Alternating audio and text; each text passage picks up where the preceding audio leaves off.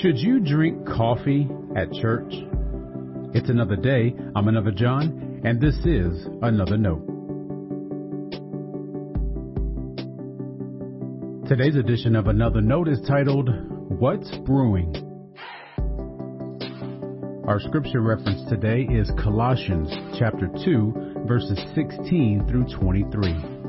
As always, may the Lord add a blessing to the reading and hearing of His holy word.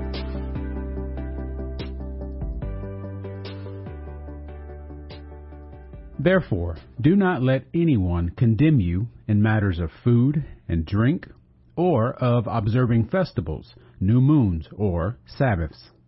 These are only a shadow of what is to come, but the substance belongs to Christ. Do not let anyone disqualify you, insisting on self abasement and worship of angels, dwelling on visions, puffed up without cause by a human way of thinking and not holding fast to the head, from whom the whole body, nourished and held together by its ligaments and sinews, grows with a growth that is from God.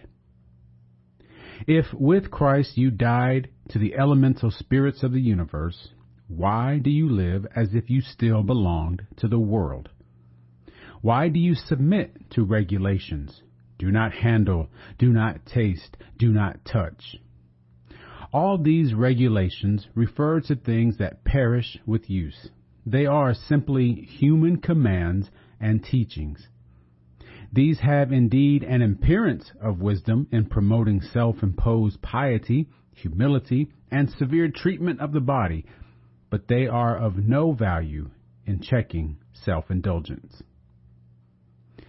This is the word of our Lord. Thanks be to God.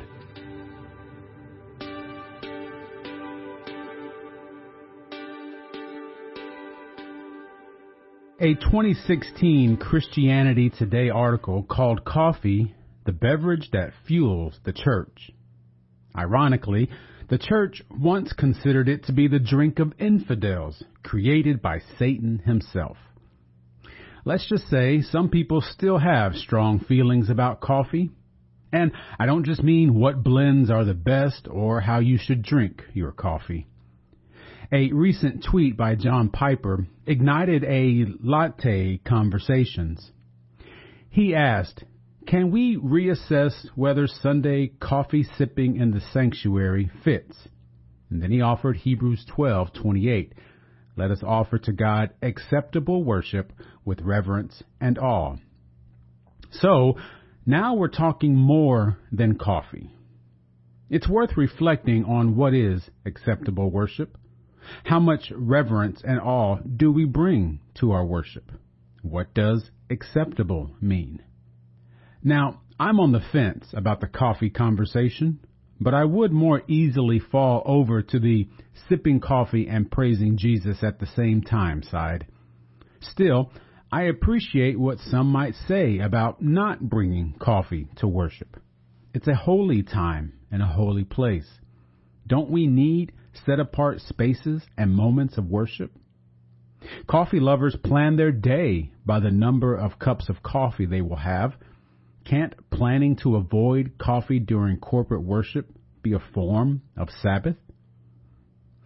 Then again, early Christians weren't meeting for worship like we do. Their homes were their sanctuaries. They didn't use a bulletin to know how to worship. Meals were a part of their gathering. They may not have had coffee, but they had something to drink, and I'm sure someone spilled it from time to time. Can coffee drinking be a sign of the nonchalantness of our worship? It can, but it can also be a sign of our hospitality and the familyness of our gatherings. Have we overhyped Sunday services to the point people think worship is only on Sundays? It's possible. But there is something meaningful, sacred about worshiping with the body of Christ. The larger point is to not judge others by their perspectives on sanctuary coffee. Many who wouldn't drink anything in a church sanctuary look down on those who would. Many of those who would supply the church with coffee think those others are full of themselves.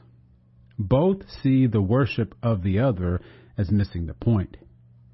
You both may or may not be right or wrong. But the kingdom cannot be shaken by coffee. So appreciate why you or someone you know would or would not bring coffee to church. Coffee is only a shadow of what is to come, but the substance belongs to Christ. Stay blessed. Now, before you go, let me make sure you know I love you and you are a blessing to me. Thanks for listening to another note. I hope it helps you live a life worthy of the calling you have received. Let me know if I can pray with you and help us reach others by sharing today's devotional or leaving a review wherever you listen as a podcast. And finally, make sure to check out the website at anotherjohn.com. God be with you.